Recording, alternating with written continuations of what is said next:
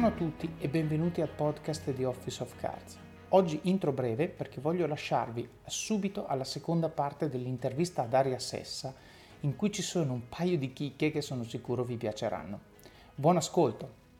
È una situazione grave, aiuta moltissimo avere un termine di paragone, possibilmente tuo, se non è tuo comunque di qualche riferimento che ti mette le cose in prospettiva e che ti aiuta a focalizzarti non sul problema, ma su cosa farai tu per uscire da questa situazione.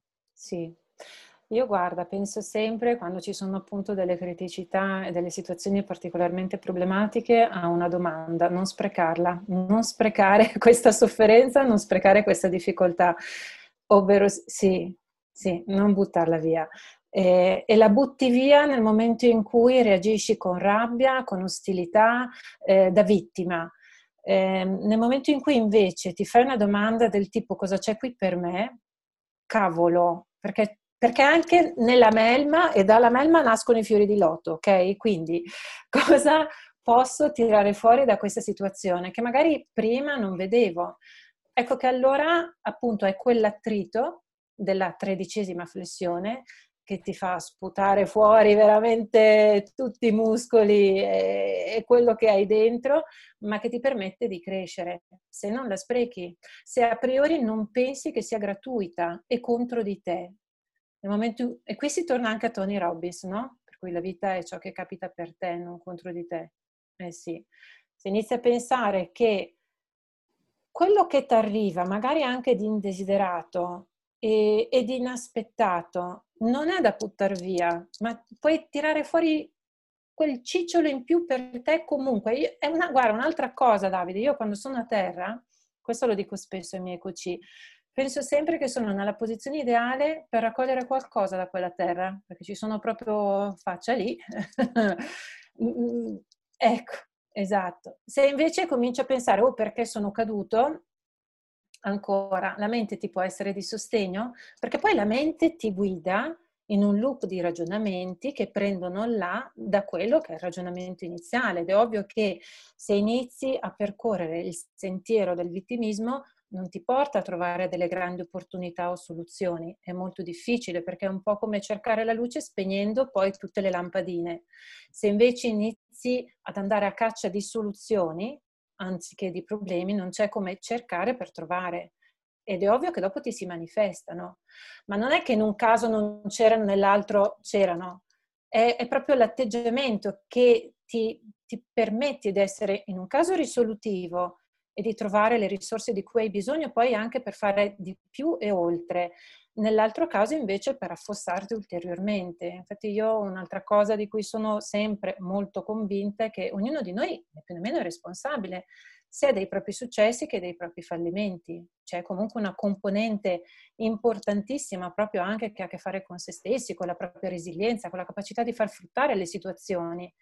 Poi fallimento è non rialzarsi, non tanto essere caduti ma non fare nulla per rimettersi in piedi. Mi viene in mente, viene in mente eh, un episodio proprio che ho sentito la settimana scorsa del podcast di Gioco Willing che si, Willing che si intitolava The Only Real Failure is Giving Up. Esatto. Il vero fallimento rinunciare. è rinunciare, arrendersi. Senti, faccio allora, non voglio spoilerarlo per gli ascoltatori, metterò adesso l'audio di un video che secondo me, che quando io mi sento che è successa una cosa che mi fuori controllo, bla bla, io lo guardo, resetto e vado all'attacco. Quindi lo metterò qui, in questo qui, e poi ripartiamo. One of my direct subordinates, one of my guys that worked for me, he would he would call me up or pull me aside with some major problem, some issue that was going on. And he'd say, Boss, we got this and that and the other thing. And I'd look at him and I'd say, Good. And finally, one day he was telling me about some issue that he was having, some problem, and he said, I already know what you're going to say. And I said, Well, what am I going to say? He said, You're going to say good. He said, That's what you always say. When something is wrong and going bad, you always just look at me and say good. And I said, Well, yeah. When things are going bad, there's going to be some good that's going to come from it. Didn't get the new high speed gear we wanted? Good. Didn't get promoted? Good. More time to get better. Oh, mission got canceled? Good. We can focus on another one. Didn't get funded. Didn't get the job you wanted. Got injured. Sprained my ankle. Got tapped out? Good. Got beat? Good. You learned. Unexpected problems? Good. We have the opportunity to figure out a solution. That's it. When things are going bad, don't get all bummed out, don't get startled, don't get frustrated. If you can say the word good, guess what? It means you're still alive. It means you're still breathing. And if you're still breathing, well, then hell, you still got some fight left in you. So get up, dust off, reload, recalibrate, re engage, and go out on the attack.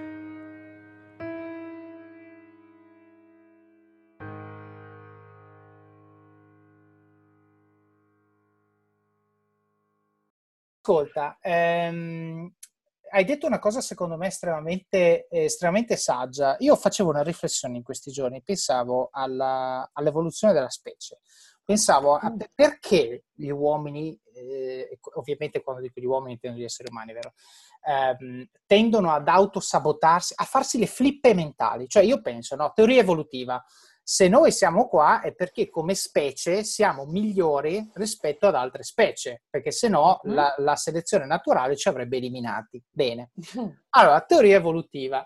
Dico, perché quelli che si fanno, cioè arriviamo a farci così tanti problemi mentalmente, arriviamo a porci così tante domande che ci mettono in discussione, eccetera, eccetera. E, e ho fatto questa riflessione, dicevo, alla fine, se tu ci pensi, vivere la vita spensierata ti porta, parliamo di due milioni di anni fa, ti porta alla morte. Cioè, se tu cammini liberamente in mezzo eh, al Sì. prato, arriva il leone che ti mangia e sei morto. Se tu invece sei quello che dice aspetta, sto dietro l'albero e sto qui a guardare per un po', vedo che non c'è nessuno, mi abbasso e vado pian pianino, cioè mi faccio, mi pongo, io mi comporto come se il leone ci fosse e quindi mi faccio il problema, ma non mi faccio scoraggiare dalla presenza del leone, mi- semplicemente lo tengo in considerazione e agisco di conseguenza. Questo mi porta a correre rischi calcolati, a muovermi con la consapevolezza del contesto nel quale mi muovo, rischi, opportunità e a prendere decisioni conseguenti. E questo è un modello Sì. virtuoso. Il modello invece negativo è quando, siccome io sono dietro l'albero e penso ci sia il leone, sto dietro l'albero.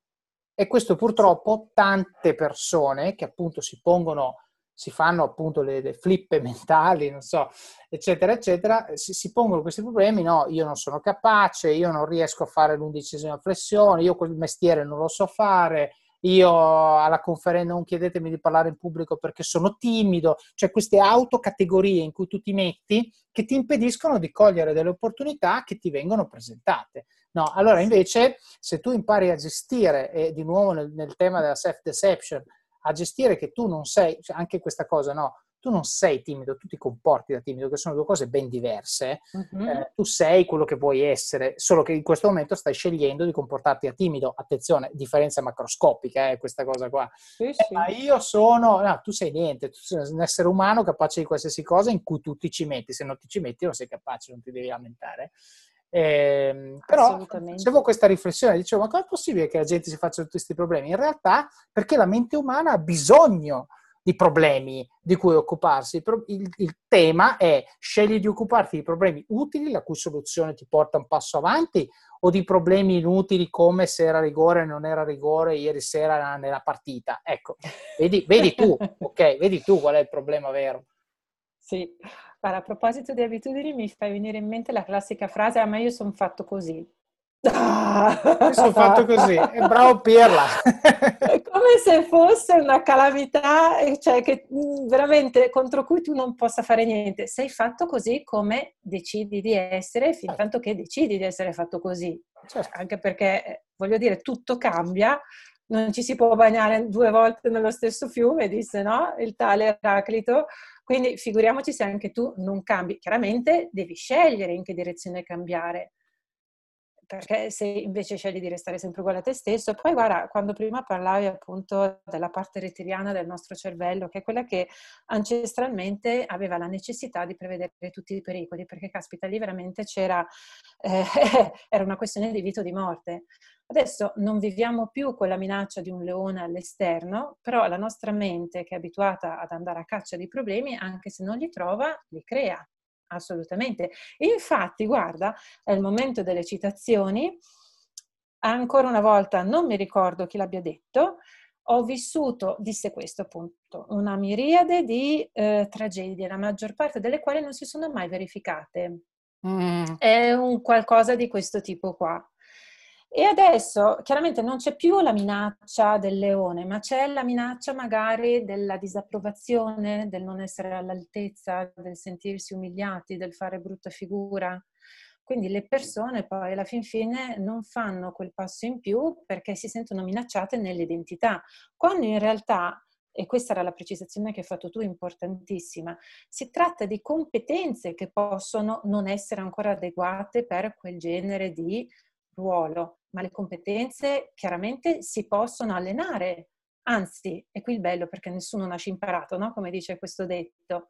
L'identità è un'altra cosa invece, ciò che sei, indipendentemente da quello che sai fare. Quello che sai fare è una parte che definisce la tua identità, ma come abbiamo detto all'inizio, siamo in continuo cambiamento e quello che magari adesso ci appartiene anche come, te- come, competenze non era quello che ci apparteneva dieci anni fa e non necessariamente sarà quello che ci apparterrà nei prossimi dieci anni a venire. Certo, eh, questa l'ho googolata al volo e ci credo perché è coerente col personaggio, era Mark Twain. Ecco, sì, mi torna, non osavo dirlo perché non ero sicura. Questa, questa è molto sì. coerente col personaggio, quindi crediamo a Google per, per questa. E... Eh, però in effetti quante volte ci preoccupiamo, Davide? Ma sono problemi, eh, cioè, o meglio, il, il, problema è la differenza tra il soggettivo e l'oggettivo, ok? Cioè, è, è realmente un problema o ne stai facendo tu un problema di questa situazione? Perché c'è tante cose, in realtà, eh, ripeto, sono figlie di limiti mentali che ti metti. Faccio un esempio, guarda, ti faccio questo esempio che è estremamente attuale perché mi hanno chiuso le palestre, io non posso più andare in palestra. Allora, oggi pomeriggio eh, mi sono sentito con il mio personal trainer, domani ci vediamo al parco e facciamo una sessione insieme. Benissimo. Poi però mi stavo chiedendo, e se piove? E poi mi sono schia- schiaffeggiato la faccia e mi sono detto, e se piove vai lo stesso. Cioè, d- perché sta scritto che se piove non vado? Dov'è? l'ho deciso io, che se piove mi dà fastidio, mi bagno, bla bla bla. Ma chi se ne frega? Vuoi stare in forma? Sì. Hanno chiuso la palestra, è una bella fregatura, perché dove abito io è difficile fare attività all'aria aperta effettivamente e soprattutto nell'infrasettimana quando poi devo andare in ufficio, perché se vado al parco poi devo tornare a casa, farmi la doccia, andare in ufficio, arrivo tardi, è un po' complesso. Anche lì tutte scuse, eh, perché basta, siccome il parco mica è chiuso, posso serenamente svegliarmi alle 5 della mattina, andare là alle 6, alle 7 sono a casa, 7 e mezza colazione doccia fatta, 7.45 sono in macchina, 8 e quarto sono in ufficio, non è un problema, devo solo scegliere di svegliarmi alle 5. In questo momento per una serie di fattori non ce la faccio, però nei weekend non ho scuse, cioè non è che posso, vado là alle 8, cioè vuol dire svegliarmi alle 7 sabato, assolutamente regolare. Vado là alle 8 e dico, guardo l'orologio, dico, aspetta, l'Apple Watch, insomma così, dico, vediamo se piove, perché se piove non vado. Dico, ma sei scemo? Cioè, mi sono veramente schiaffeggiato e ho detto, tu vai, perché è l'unica occasione che hai. E se piove, chi se ne frega, ti bagni, torni a casa, ti lavi, non è un problema. Eh, sai quante volte mi è capitato che ero in giro per mille motivi di lavoro, mi sono lavato completamente e, e, ma solo perché mi dovevo trovare in giro a fare una cosa che manco volevo fare perché ero in giro per lavoro. Domani devo fare una cosa che voglio fare, che è tutta la settimana che aspetto di fare e ved- vado a vedere. Tra l'altro, inconsciamente sono stato stronzissimo perché ho guardato se pioveva quasi sperando. Ah, magari piove, così non vado. Invece adesso dico meglio se piove perché così vai e piove e ti posso garantire, purtroppo non pioverà, però ti posso garantire se fosse piovuto io mi sarei fatto una foto post allenamento messa su LinkedIn dicendo ragazzi piove, quindi mi sono allenato. Cioè proprio non rileva il fattore, non rileva. Certo. Infatti una domanda utile da farsi uh, a quel livello è, e chi l'ha detto? Cioè se piove non vado, e chi l'ha detto? Certo. In questo modo capisci quanto sia importante allenare la flessibilità che in quel momento non stai adoperando. Ma soprattutto sì. distinguere fra le regole reali del gioco e quelle che hai imposto tu al gioco, perché sì. il fatto che se piove non vado, te lo sei imposto tu. Se hai 38 di febbre, forse è meglio se non vai, se sta piovendo, ci mancherebbe altro. Ma se stai bene, piove, vai, chi se ne frega, no? Certo. E, perché è una regola tua, che hai deciso che in quel contesto non va bene. E a me viene in mente una, un podcast che ho ascoltato dove c'era Josh Waitzkin, eh, il cui libro di Art of Learning straconsiglio, eh, che sostanzialmente diceva, lui ha un figlio, diceva io sto educando mio figlio da quando ha 3, 4, 5 anni, appena piove usciamo a giocare con la palla. Ah, Perché ah, sì, non voglio sì, che gli si crei nel cervello che quando piove sto in casa, no? Cioè piove deve essere un non fattore, no? Tu se devi fare una cosa, piove, la fai. Ecco, tutto questo per dire adesso, al di là della pioggia, per dire tante delle cose che noi oggi non facciamo sono figlie di decisioni consapevoli o meno, torniamo al discorso di prima, che o abbiamo preso noi o qualcuno ha preso per noi, insomma, il risultato di una serie di puntini, con la metafora che abbiamo detto prima, che non sta scritto da nessuna parte che non possiamo cambiare esattamente fra 12 secondi. Non lo dice nessuno, se non noi. Certo. Allora a questo punto dico, prendi il cronometro, conta 12, cambiato. Basta, da adesso in poi se, se piove io esco lo stesso. E questo dipende, dipende molto da noi, insomma. Mi fa venire in mente anche quelle persone che magari continuano a fare un lavoro che a loro non piace perché ormai secondo loro hanno raggiunto supposti limiti di età per cambiare e quindi da lì non si schiodano e rifiutano e abdicano la possibilità invece di realizzarsi in qualcosa di differente perché nella convinzione che beh, ma ormai sono troppo vecchio per fare questo genere di cose, sono troppo vecchio per continuare, ah ma poi non ne so abbastanza. In realtà eh, cioè, sei tu il primo nemico di te stesso, perché se, se, eh, ancora una volta, vedi, il livello mentale, se non ti apri la possibilità di crederci e di osare, chiaramente non praticherai mai e non creerai neanche mai quell'occasione. Ci sono tante persone, io immagino anche adesso, che hanno necessità veramente di lavorare alla flessibilità con tutto quello che sta capitando, specie professionale se avessimo iniziato a pensare che il lavoro in smart working appunto non possa essere qualitativamente deprecabile, addio. Certo, certo, ma anche adesso, adesso ci sono tanti modelli di, di, persone che poi magari in età più avanzata eh, hanno creato, diciamo, realtà sì. di, di grande successo. Insomma, leggevo un articolo qualche tempo fa che diceva che l'età media, attenzione perché questo, attenzione, questo è proprio un, eh, come si chiama quel bias dove ti fanno vedere, survivorship bias, tipo una roba del genere. Faceva, diceva che l'età media del founder americano, attenzione, eh, che qua la gente si aspetta un numero comincia col 2, è un numero che comincia col 4, ok? Cioè l'età media del founder americano è sopra i 40, non a 15 anni all'università è ovvio che quelli che fanno scalpore, clamore sono quelli e sembra, però sono 10, ne vedete, vedete i peli del naso di questi qua perché ci raccontano tutto e tutto. Gli altri founder che comunque creano aziende, che hanno un sacco di successo, che fanno un sacco di soldi, che danno da lavorare a un sacco di persone, che migliorano la vita di un sacco di persone, però siccome non hanno fatto Facebook o non hanno fatto Twitter, sì, non certo. ne parla nessuno. Ecco, bravo furbo, perché in realtà eh, diciamo noi dobbiamo prendere dei modelli più achievable. Tu oggi puoi fare Facebook? No, dimenticatelo, l'ha già fatto Zuckerberg, è andato. Puoi fare una cosa simile? Non credo, però puoi fare qualcosa magari di comunque estremamente dignitoso, estremamente funzionante, estremamente profittevole, che fa fare a te un sacco di gente una vita meravigliosa, a tua famiglia, eccetera, eccetera, eh, cominciando a 40 anni, facendo leva su quello certo. che sai fare, facendo leva su quello che hai da dare, facendo leva su magari una fame misto esperienza, perché non dimentichiamoci che questi ventenni che fondavano le aziende, eh, i, i venture capitalist che gli hanno dato i soldi parlavano spesso di adult supervision, cioè gli dovevano mettere un amministratore delegato che venisse da un'azienda che aveva visto il mondo, forse il più eclatante di tutti è Eric Schmidt con eh, Page e Brin di Google, perché questi non sanno gestire un'azienda, cioè è un mestiere che devi saper fare, non è che dici ho avuto l'idea e quindi sei improvvisamente il miglior amministratore, delegato del mondo. Questo episodio è supportato da Scalable Capital, il tuo compagno ideale per iniziare a investire in modo semplice, sicuro e conveniente. Con oltre 600.000 clienti, Scalable è una piattaforma regolamentata e questo è molto importante ragazzi, perché vi offre una possibilità di investire in azioni, ETF e fondi partendo solo da un euro. Ma perché dovreste iniziare a investire? È semplice. Primo, l'inflazione, che se aumenta di questo passo diminuisce di molto il nostro potere di acquisto. Secondo, se pensate oggi che la pensione che avrete quando ci andate a 80 e passa anni vi permetterà di sostenere lo stile di vita che avete, beh, vi faccio tanti auguri. E il terzo, beh, per chi ne ha, i figli. Io ad esempio ho un fondo per le mie bambine, piani di accumulo per me, investimenti diversificati per obiettivi che hanno orizzonti temporali diversi. Con Scalable puoi dare forma ai tuoi obiettivi di investimento e sfruttare appieno il suo potenziale per far crescere i tuoi risparmi nel tempo. L'importante è iniziare per step e Scalable non ti permette solo di acquistare azioni o ETF, ma anche di imparare come funziona il mondo degli investimenti. Scopri di più su come Scalable può trasformare il tuo approccio agli investimenti visitando il link in descrizione. Ricorda, con Scalable il tuo viaggio finanziario può iniziare solo con un euro. Non aspettare, investi nel tuo futuro oggi stesso con Scalable Capital.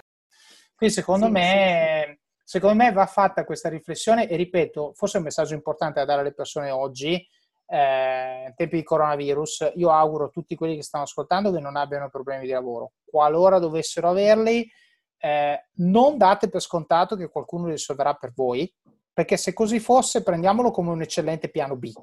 Ok, ma il piano A deve essere preoccupati tu di prenderti cura di te stesso, di capire se quella strada è ragionevolmente sicura, di capire se eh, diciamo, ti, ti, mette in controllo quella strada del tuo futuro o se c'è un altro che decide per te e magari eventualmente diversificare il rischio, come magari suggerirebbe eh, il mio amico Luca Lixi, no? diversificare sempre il rischio. Sì. Se sai fare solo una cosa e butti tutto lì e poi non va, che succede? Eh, succede che devi avere un sacco di energia per ripartire da zero un'altra parte. Se invece diversifichi un po' di qui, un po' di lì, è più probabile che una di queste vada più o meno dove deve andare. Sì, insomma. sì.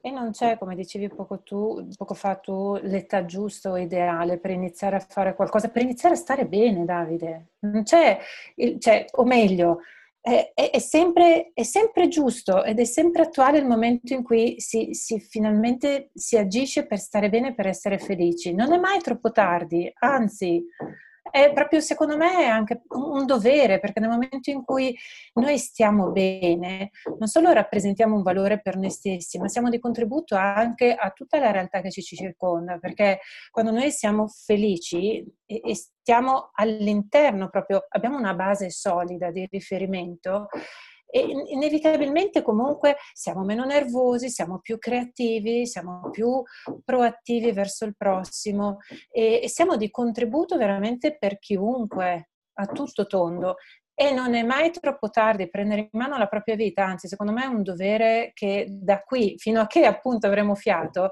è essenziale, prima di tutto per noi stessi, anche perché siamo noi no? i principali partner della nostra esistenza, quelli che ci faranno sempre compagnia in ogni istante, in ogni giorno e che più di noi conosce le nostre esigenze, quindi se noi per primi non ci adoperiamo per soddisfarle, sarebbe veramente eh, pretestuoso credere che qualcun altro le possa soddisfare, che ci debba rendere felici. Questo poi è un gioco che succede spesso, anche nelle coppie, eh, non mi fa felice.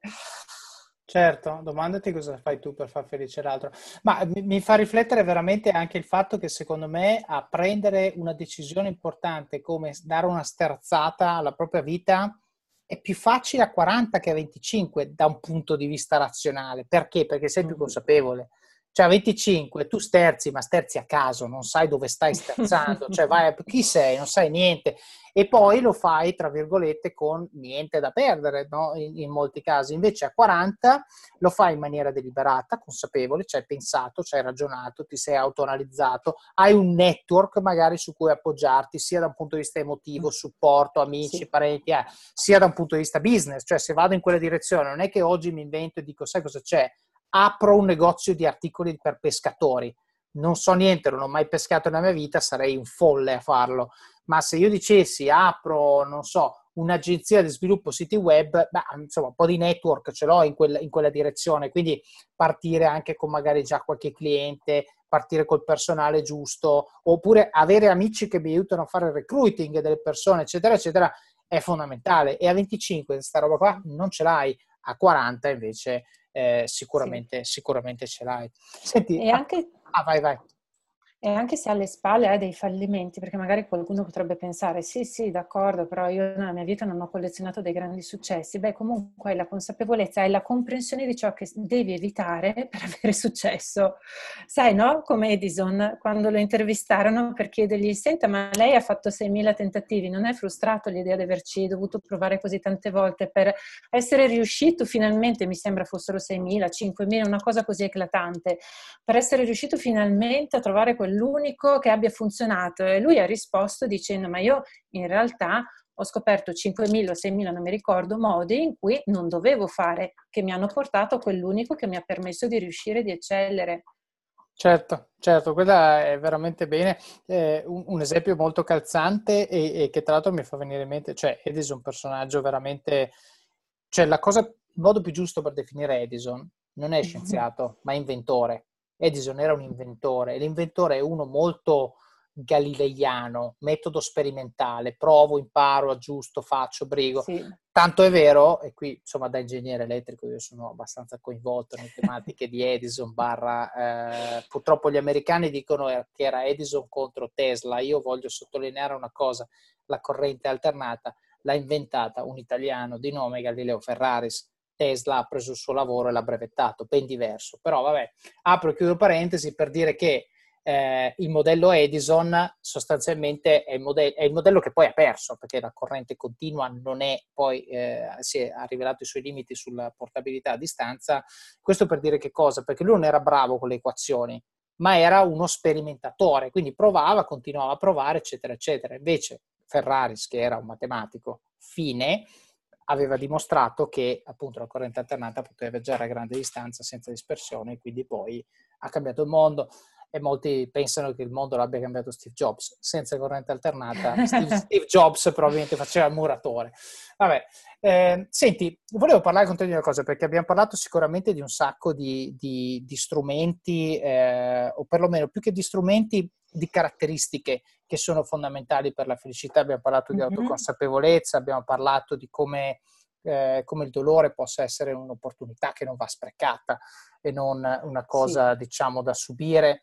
Eh, abbiamo parlato di limiti autoimposti.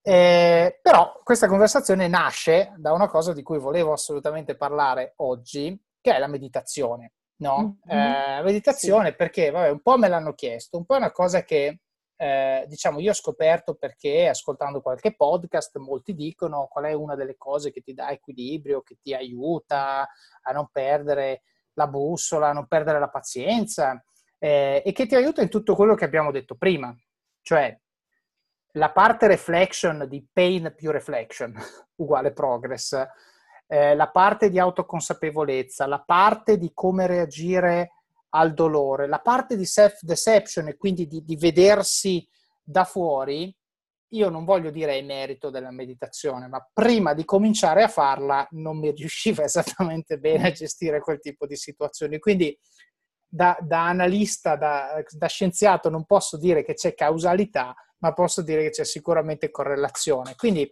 volevo sì sostanzialmente eh, affro- eh, portare un esperto, cioè portare uno che ne sa un pochino di più di me, io sono un autodidatta della domenica mattina, eh, per, per, parlare un po' con gli ascoltatori di questa pratica, no? di che cosa porta, del sì, perché farla sì. e poi soprattutto del come farla e come sì. iniziare. Quindi se chi ci ascolta non ha mai provato, che consigli daresti al di là del mio scaricati l'app? Sì, no, perché poi io, io, racconterò le mie practice eh, in contrapposizione a quello che dovrebbe essere fatto. Però sì, sì, sì, eh, sì, ecco, sì. volevo approfondire un po' il tema con te perché secondo me veramente c'è troppa gente di successo che dichiara di farlo sistematicamente per pensare che non ci sia veramente del valore. Ecco, mettiamola così.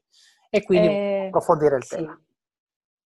Allora, guarda, ti dirò, Io la prima volta che ho iniziato a meditare eh, non riuscivo a stare ferma per neanche proprio due o tre minuti e alla fine eh, mi sono dovuta volutamente proprio alzare, muovere perché mi sentivo ancora più stressata di quanto non fosse l'inizio della meditazione.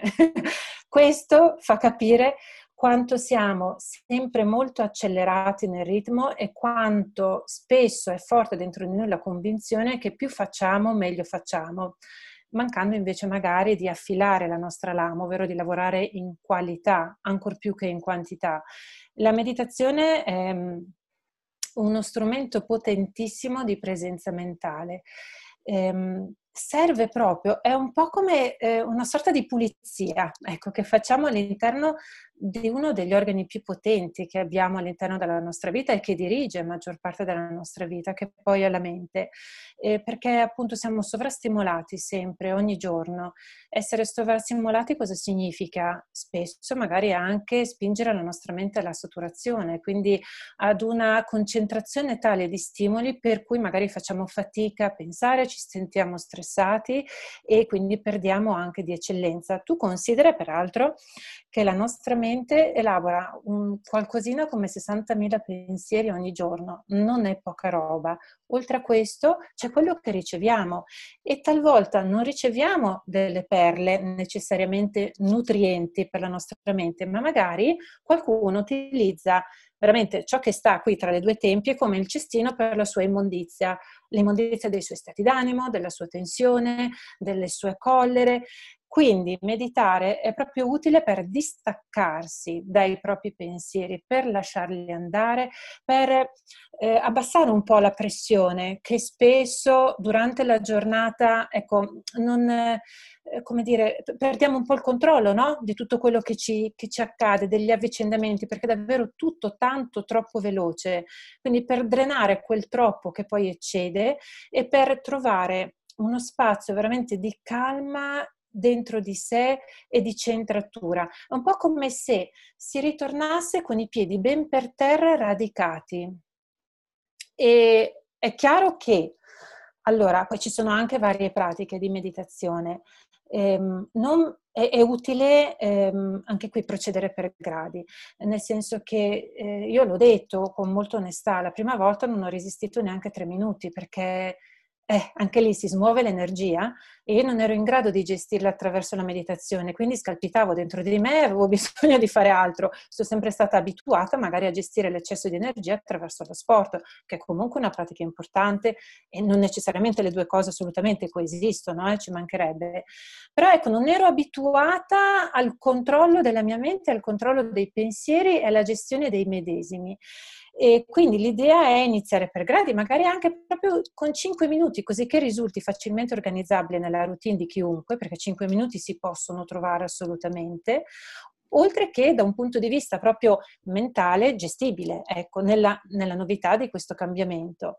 Un'altra cosa, Davide, ehm, ideale magari trovare dei momenti della giornata che siano sempre quelli, perché si crea una certa routine, così anche il nostro corpo, la nostra mente si predispone alla pratica, magari con una certa ritualità associata, come non so, l'accensione di una candela, piuttosto che la creazione proprio di uno spazio ad hoc, di quella sedia o di quel cuscino su cui appoggiarsi, e io suggerisco sempre di iniziare al mattino con una piccola meditazione e poi anche la sera. Al mattino perché? Al mattino è il setting ideale per la giornata.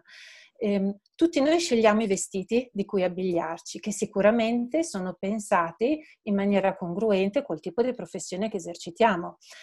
Non prendiamo la prima cosa che ci capita, immagino. Facciamo altrettanto per i nostri pensieri. Quanto consapevolmente scegliamo gli abiti di cui vestire la nostra mente per la giornata? Quante volte domandiamo a noi stessi, allora oggi che tipo di intenzione desidero settare per questa giornata? Come desidero agire questa giornata? Con che tipo di stati d'animo? Cosa scelgo di praticare e di vivere per me oggi? E meditare inizialmente, proprio, non so, come prima cosa risveglio. Non so se tu conosci l'ora sacra di Robin Sharma. Sì, ne abbiamo parlato e, nel eh, podcast con, eh, con Massimo Contri. Ecco, quindi magari conosceranno già anche gli ascoltatori. Lui proprio propone di ricavare un'ora al mattino di nutrimento oltre che per il corpo, oltre che per lo spirito, anche per la mente. E tra i vari ingredienti nutrizionali, nutrienti per la mente, c'è proprio anche la meditazione. Eh, nell'ottica appunto di iniziare la giornata con consapevolezza, evitando di farsi trascinare poi da tutto quello che nella giornata ci piomba addosso. Un'altra fascia oraria molto importante è anche la sera, prima di andare a letto comunque alla fine di tutta una giornata di lavoro, anche prima di rientrare a casa, c'è chi, ci sono delle persone eh, che io conosco che meditano proprio nel vialetto d'accesso. Prima di scendere dalla macchina e di entrare nell'ingresso, si fermano un attimo in macchina, sì, si fanno 5 minuti di detox appunto mentale. Si vede, si vede che hanno figli piccoli questi che hanno bisogno. sì, eh, loro ti mettono alla prova, assolutamente. E cosa fare? Allora, ehm, dunque si può, come dicevo, meditare sia stando seduti, eh, una cosa importante è mantenere una postura eretta, aiuta l'ossigenazione di tutti gli organi e aiuta a mantenere anche in linea i nostri chakra.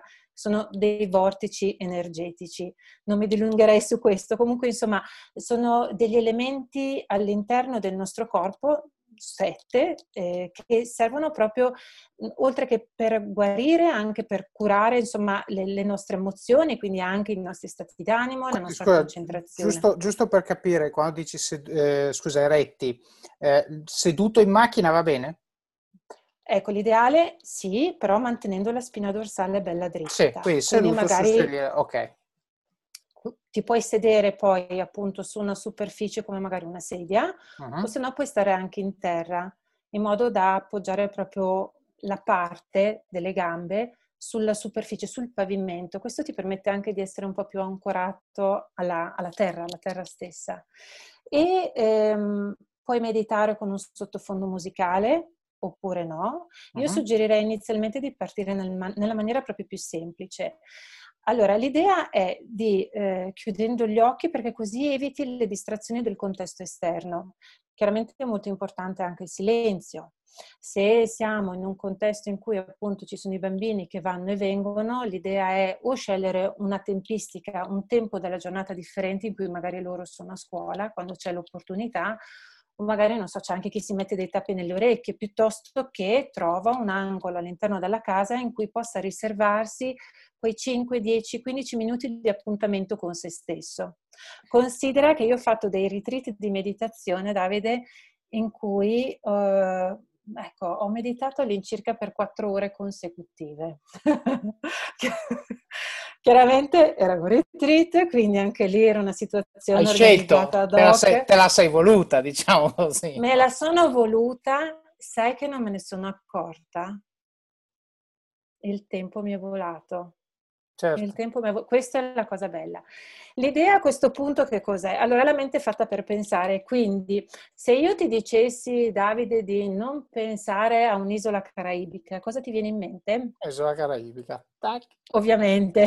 Quindi l'idea non è tanto partire dicendo a se stessi non devo pensare a niente, ma focalizzando e guidando il pensiero su qualcosa di specifico e intenzionale. E quando qualche pensiero arriva, eh, diciamo così, nel cielo della nostra mente, lasciarlo scorrere, proprio come se fossero nuvole nel passaggio veramente dell'orizzonte della nostra mente.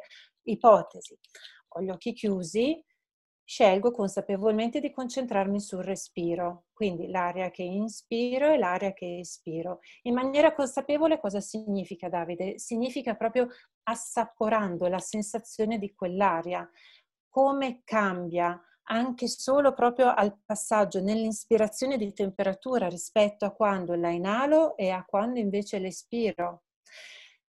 Quando inspiro, come cambia anche la mia postura e da dove sto respirando. Respiro nella parte alta del mio corpo o invece respiro dall'addome, che è sicuramente più consigliabile perché è una respirazione più profonda, quella che avviene a livello addominale.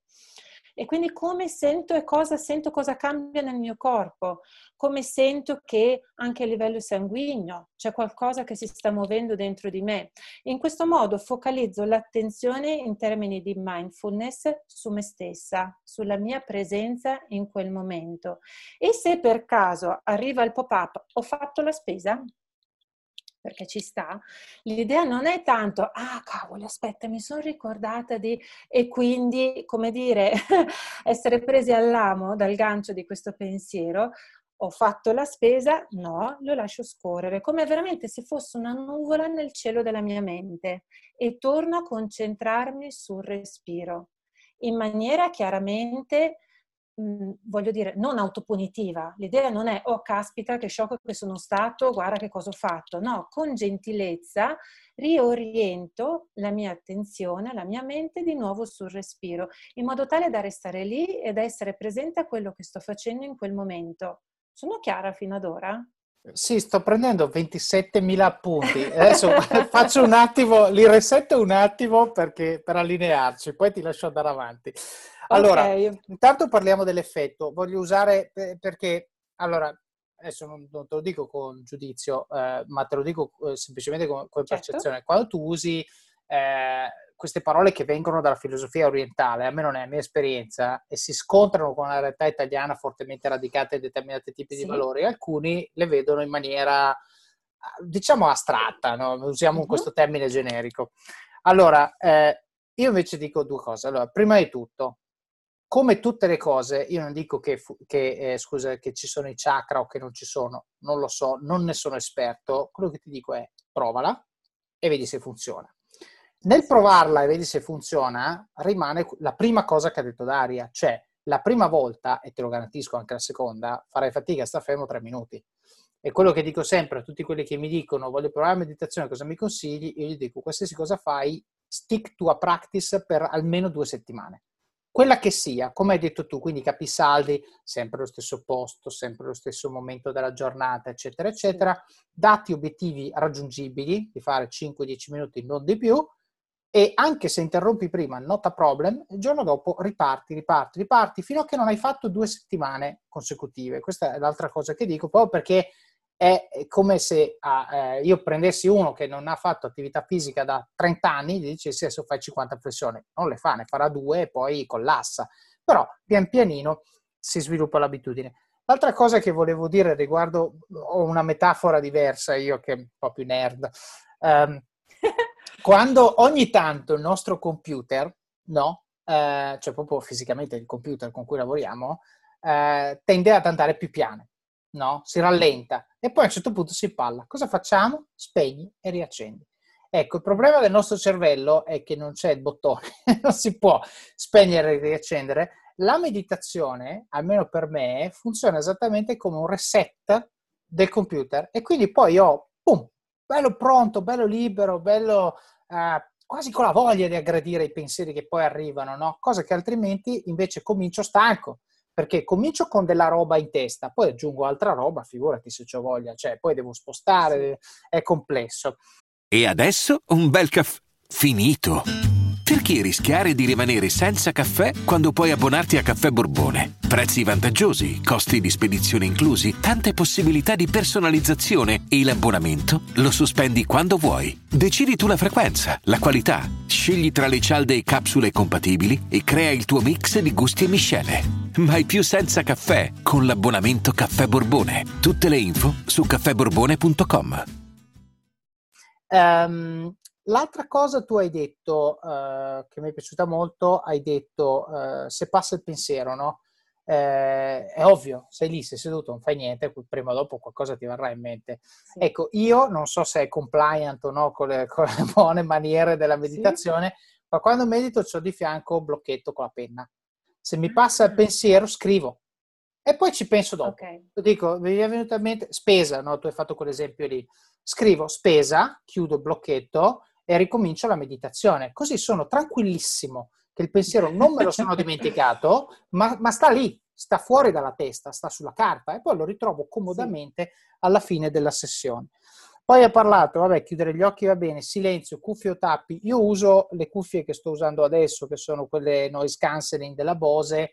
In generale, è vero, sarebbe meglio avere la stanzetta silenziosa e tutto, ma anche la stanzetta silenziosa non è mai del tutto silenziosa. Quindi usare un ausilio che, che isola completamente il suono, siano i tappi da un euro comprati su Amazon o le cuffie noise cancelling, io tipicamente tenderei, tenderei a consigliarlo.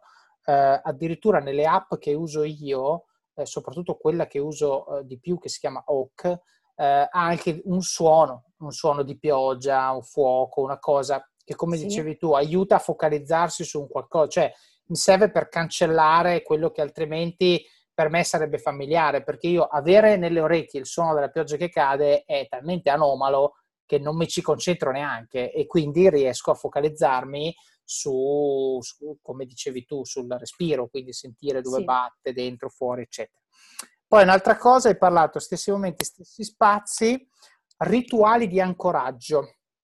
Mm-hmm. Questo, questo, per me è fondamentale, perché questa in realtà non è meditazione, ma è mindfulness, qui stai barando un pochino. Però il rituale di ancoraggio per me è fondamentale perché, e, e by the way, questo riguarda tantissimo eh, proprio l'autocondizionamento, no? Cioè se tu dici, io faccio sì che ogni volta che mi allaccio la scarpa, vado a correre, la tua corsa inizia quando ti stai allacciando la scarpa. Ecco, qua è lo stesso discorso. Se io accendo la candela, metto l'olio essenziale, metto la sì. musichina, il rumore della pioggia, quello che è, eh, entro già nel mood, al punto che, e questo per me è pazzesco quando succede, al punto che adesso mi ritrovo in stato semi-meditativo quando sono in macchina e piove perché il rumore della pioggia è, il, è il mio trigger. Quindi sono Pavlov. lì. Esatto, Pavlov al 100%. E poi hai fatto anche un parallelo con lo sport, no? E secondo me hai detto che le due cose non vanno necessariamente di, di, pari passo. Poi magari ne parliamo, cioè non voglio fartela come domanda adesso, però parlerei proprio della distinzione fra meditazione e mindfulness, che sono due cose che insieme secondo me sono poderose, ma giustamente magari non tutto funziona per tutti, allora magari uno dice sì. la meditazione no, la mindfulness sì. L'ultima cosa che volevo dire, è, perché è facile più che altro, eh, l'ultima cosa che volevo dire riguarda il tempo, cioè tu hai detto la, la, il 5 am club no, di Robin Sharma che sì. si spendono alle 5 per spendere un'ora, ecco, non voglio scoraggiare la gente, non ci vuole un'ora, cioè se spendi un'ora probabilmente hai più impatto, però non dimentichiamo la curva dei ritorni marginali, no? tornando a termini molto più business. La differenza fra 10 minuti tutti i giorni e un'ora tutti i giorni non è enorme, c'è ma non c'è. Eh, la differenza fra 0 minuti e 10 è infinito. Questo voglio dire, cioè se uno, almeno personalmente, io ho provato anche a meditare di più, ma non ho, cioè, ho visto differenze, ma non così marcate come il costo che io avevo nel prendermi quel tipo di tempo tutti i giorni ok? Invece fare 10 minuti tutti i giorni, clockwork, io purtroppo non riesco, però adesso proverò questa cosa in macchina, infatti te lo chiedevo per egoismo, il, l'unwinding serale, eh, perché effettivamente manca quel momento di chiusura della giornata, soprattutto di chiusura anche di un aspetto della mia vita che è l'aspetto professionale per invece tornare nell'aspetto familiare, no? di, di, padre, di, di marito, eccetera, eccetera, che, che, secondo me farebbe bene, perché tante volte tu apri la porta di casa e sei ancora in modalità lavoro. Mia figlia ogni tanto mi vede entrare e mi fa, sei arrabbiato? Eh, perché ho la faccia da lavoro ancora, sì, no? Sì. invece devo togliermela. Quindi, ecco, quella, quella, lì la provo la sera. Però dico, intanto, per chi volesse provare, 10 minuti la mattina ce li hanno tutti. E se non ce li hai, ti sveglia indietro i 10 minuti. Non dire che non puoi. Sì. Ok, punto. Ti faccio andare avanti, adesso ho scaricato. Guarda, sì, e ti lancio una sfida, Davide, perché Vai. ogni volta che eh, interrompi la tua meditazione, perché poi è un'interruzione per eh, segnarti quel pensiero, interrompi oh, quella, quella riflessione, insomma, che ti viene in mente. Ecco, la sfida è fidati del processo, nel senso, ovvero sia, perché immagino che sia per te l'atto di insegnare anche un figlio della tua precisione, della necessità no? di non lasciare le cose perdute, ma in realtà non è perduto niente anche se non lo appunti, perché la mente alla fine della tua meditazione ti restituirà esattamente tutto ciò che hai bisogno di ricordare all'interno e alla fine di quel processo. Se specie, a maggior ragione se tu non lo interrompi, in quel modo sarà ancora più potente per te, perché sennò è un po' come accendi, spegni, accendi, spegni, accendi, spegni, mi capisci? certo. ci impieghi ancora più tempo per, per, poter ottimizzare il processo. Invece l'idea è proprio prova anche qui in una maniera proprio puramente giocosa e sperimentale, pensando che comunque è già tutto dentro di te e che pertanto non ne perderai nulla perché ti certo. appartiene anche quel tipo di pensiero. Quindi prova ad avere fiducia anche in ciò che la tua memoria ti suggerirà alla fine di quel processo, gustandotelo proprio a 360 gradi, perché magari se ti permetterai di viverlo appunto appieno, riceverai delle intuizioni differenti che ti potranno essere anche veramente, sai, no? Dei illuminanti, degli insights, ecco. Certo, ma guarda, mi viene in mente una cosa, un modo per vedere quello che ho appena detto io è, ah, guarda che preciso, che si segna tutto, così non si dimentica, eccetera, eccetera. Però adesso che ti ho sentito dire quello che hai appena detto, ho cambiato paradigma completamente. Eh. Non è precisione, è insicurezza. Ho paura di dimenticarmi. Certo, sì, bene. Cazzarola, mai, mai, frega- mai, fregato, mai fregato. Guarda che bella cosa eh, è, un bel momento di autoconsapevolezza perché effettivamente, e sono contento di farlo così in diretta senza averlo preparato perché effettivamente è così, cioè io non ho, io quando scrivo le cose non lo faccio perché sono preciso, lo faccio perché voglio essere sicuro di non dimenticarmi, il che nasce da un'insicurezza di fondo che me lo dimenticherò, cioè nella mia testa c'è quel pensiero. Mi fiderò di te, provo che, il giochino. Sì, anche perché con questa pratica non fai altro che supportare questa convinzione. Eh certo, da alimento. Esatto. Dai, bene, vediamo come cambia. allora, guarda, noi potremmo anche fare un piccolo esercizio adesso che è ispirato a quanto già eh, questo meraviglioso monaco buddista di origine vietnamita che si chiama Thich Nhat Hanh di cui ti avevo già fatto cenno, uh-huh. realizza nel suo monastero francese di Plum Village, ovvero sia lui eh, in tempi regolari della giornata eh, suona questa campana, è il cosiddetto movimento poi della mindfulness bell, infatti è, una, è un tipo di anche in questo caso proprio di riflessione mindfulness. E, ehm, e cosa fa? L'invito è proprio eh, per, per, tutte le persone che stanno lavorando di sospendere le attività e di farsi delle domande, delle domande di presenza e di consapevolezza, che magari sono quelle che adesso potremo fare insieme in una piccola demo di meditazione. E, ehm, quello che desidererei suggerire a tutti è proprio di, specie per chi non ha mai praticato la meditazione, con un approccio, con una cornice eh, da sperimentatori di gioco e di curiosità, provate perché sicuramente non avete nulla da perdere, cioè poi tutt'al più potrebbero essere 5 minuti del, voto, del, vostro tempo, che insomma nell'arco delle 24 ore assolutamente non è una perdita, ma vi regalate la possibilità magari di portare a casa qualcosa di potenzialmente trasformativo per la vostra vita. Ovvio che se magari, come dicevi anche tu Davide, oggi eh, ti riesce, non so, è una cosa che fai fatica a praticare, domani anche, dopodomani anche, datevi almeno un limite di tempo che potrebbe essere il mese per sperimentare con continuità, perché okay. le abitudini e le pratiche hanno bisogno di tempo per formarsi, per essere perfezionate e nel frattempo ascoltatevi in modo tale da capire quale potrebbe essere l'ambiente ideale, in modo tale da capire quale potrebbe essere la modalità ideale, magari appunto un sottofondo musicale. Anche su Spotify si trovano tantissime, mm, tantissime musiche, proprio mm, c'è scritto credo anche meditation o qualcosa di questo tipo, musiche per la meditazione. Insomma, l'idea proprio è di investigare, di sperimentare senza giudizio, ma in un'ottica puramente di, di scoperta.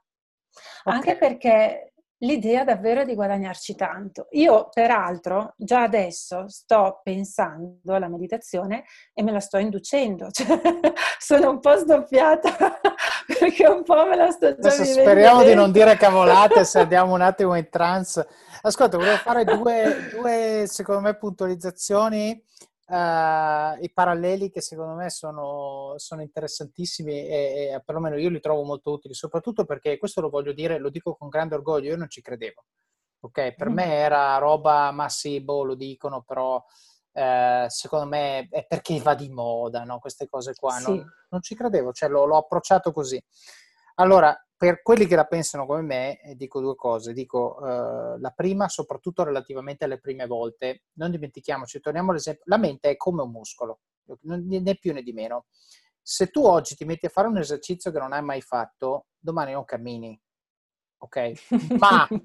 ma quello che ti dicono tutti gli allenatori del mondo è che tu il giorno in cui ti fa malissimo, che è il giorno dopo, qualcosa devi comunque fare perché solo questo ti eviterà che poi ti viene il DOMS e quindi praticamente che poi non cammini per una settimana. Quindi anche qui, come dicevi tu, repetition uh, is the mother of skill, come dice Tony Robbins, così continuiamo sì. a citarlo, e quindi se vuoi diventare capace devi continuare a ripetere. La seconda cosa invece che l'hai detto, l'hai detto velocemente prima, ma lo voglio sottolineare perché per me è stato abbastanza pivotal come momento, cioè perché medito? No, allora ci sono due, eh, due, due risposte a questa domanda. La prima è che la meditazione è uno degli investimenti migliori che si possa fare in termini di risk-reward ratio, cioè ha un rischio molto basso, costo di 10 minuti al giorno, e un reward infinito, cioè se il premio che c'è dalla, dalla meditazione è la lucidità mentale per 24 ore, questi dieci minuti sono il migliore investimento che posso fare nella mia vita. E se per caso la meditazione è una colossale minchiata, ho perso dieci minuti.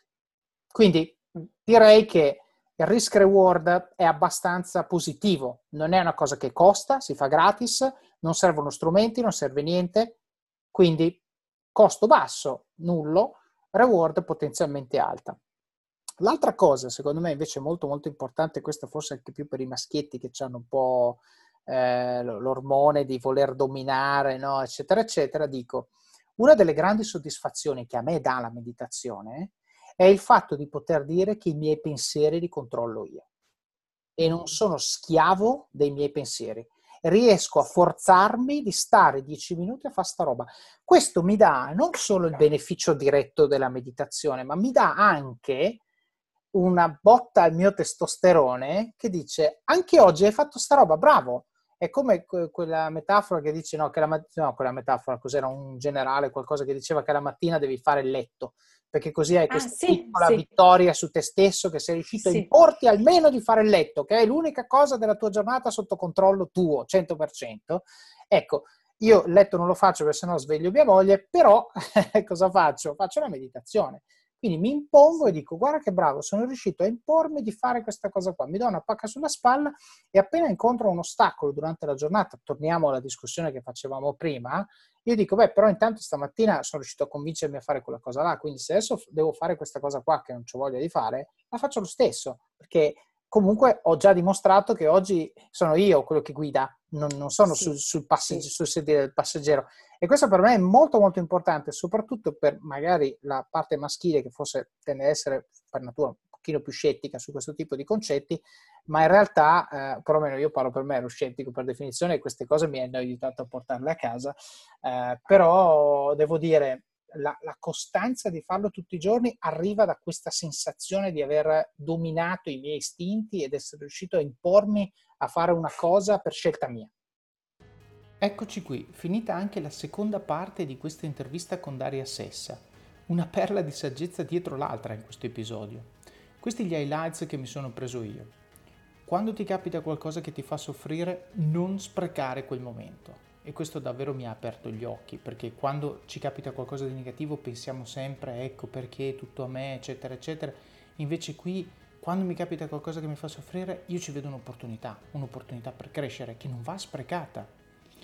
Il secondo takeaway che mi sono preso è che il fallimento non è cadere ma è non rialzarsi quando si cade. E anche questo è importante. Nella vita chi lavora sbaglia e, sbagliare è parte del processo, quello che conta è rialzarsi, imparare e fare meglio la volta successiva. Terzo takeaway che mi sono preso è che il nostro cervello è programmato per cercare problemi e questa tendenza va tenuta sotto controllo per evitare paranoie, come ad esempio i vincoli che ci autoimponiamo come scuse per non fare cose che sappiamo di dovere o addirittura che vogliamo in alcuni casi, che vogliamo fare. Il quarto spunto è che non è mai troppo tardi per prendere in mano la propria vita o la propria carriera e sterzare.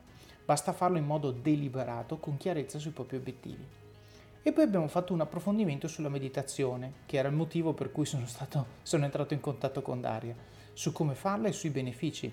Un approfondimento che veramente mi avete chiesto voi e sono contento di aver potuto fare con un'esperta come Daria. Abbiamo interrotto questo episodio dopo la teoria sulla meditazione e alcuni consigli. La prossima settimana faremo anche una sessione live con Daria che ci guiderà in una mini meditazione tutti insieme, quindi mi raccomando non perdetevelo. Qualcuno dice che la mia pubblicità alla fine degli episodi è un po' lunga e ripetitiva ed è assolutamente vero. Il tema è che molti scoprono questo podcast in corso e non partono dall'episodio 1.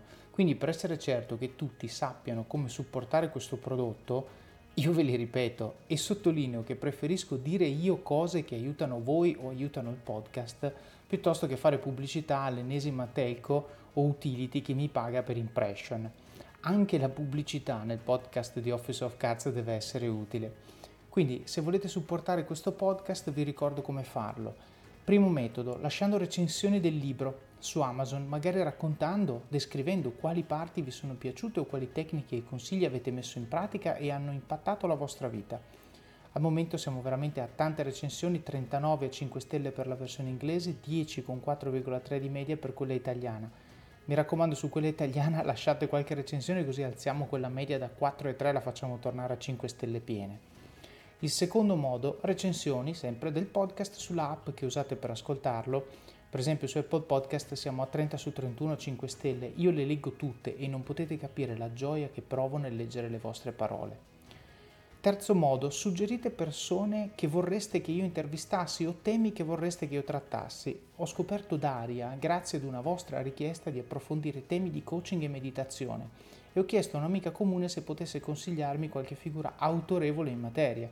E quindi davvero grazie per lo stimolo che mi avete dato di approfondire questo tema con un professionista. Il quarto modo per supportare il podcast, prima di fare il vostro shopping su Amazon, mi raccomando funziona solo da web, non dall'app, passate dalle show notes del podcast su it.officeofcards.com barra podcast e cliccate sul link di Amazon oppure comprate uno dei libri che suggerisco nella sezione libri del sito così aiutate sia voi stessi a crescere che il podcast, il tutto con un clic. Adesso sta arrivando Natale il mio invito, come sempre, è quello supportate piccoli negozi indipendenti laddove possibile con i vostri regali se ve li potete permettere. Se non lo potete fare, se andate su Amazon e cliccate su questi link prima di comprare i vostri regali, date veramente un aiuto importante al podcast di Office of Cards. Quinto metodo, parlate del libro e del podcast con le persone che vi stanno a cuore, amici, colleghi, parenti, Leggetelo insieme a persone alle quali tenete e discutetene come in un book club. Taggate il libro o l'episodio che più vi ha colpito sui vostri profili social, in modo che il numero più alto possibile di persone possa beneficiare di questi contenuti. E poi il sesto, l'ultimo, il più importante di tutti, mettete in pratica quello che avete imparato e dimostrate con i fatti che le cose di cui parlo, di cui parliamo, di cui abbiamo parlato con Daria, funzionano vivete al massimo, spingete sull'acceleratore, fate quelle benedette 10 flessioni al giorno, quella dieta, quella slide, qualsiasi sia la cosa che dovete fare, ma non ne avete voglia per avere successo. Fatela, ma non domani, adesso. Vi auguro buon proseguimento di giornata e di settimana. Ci sentiamo alla prossima.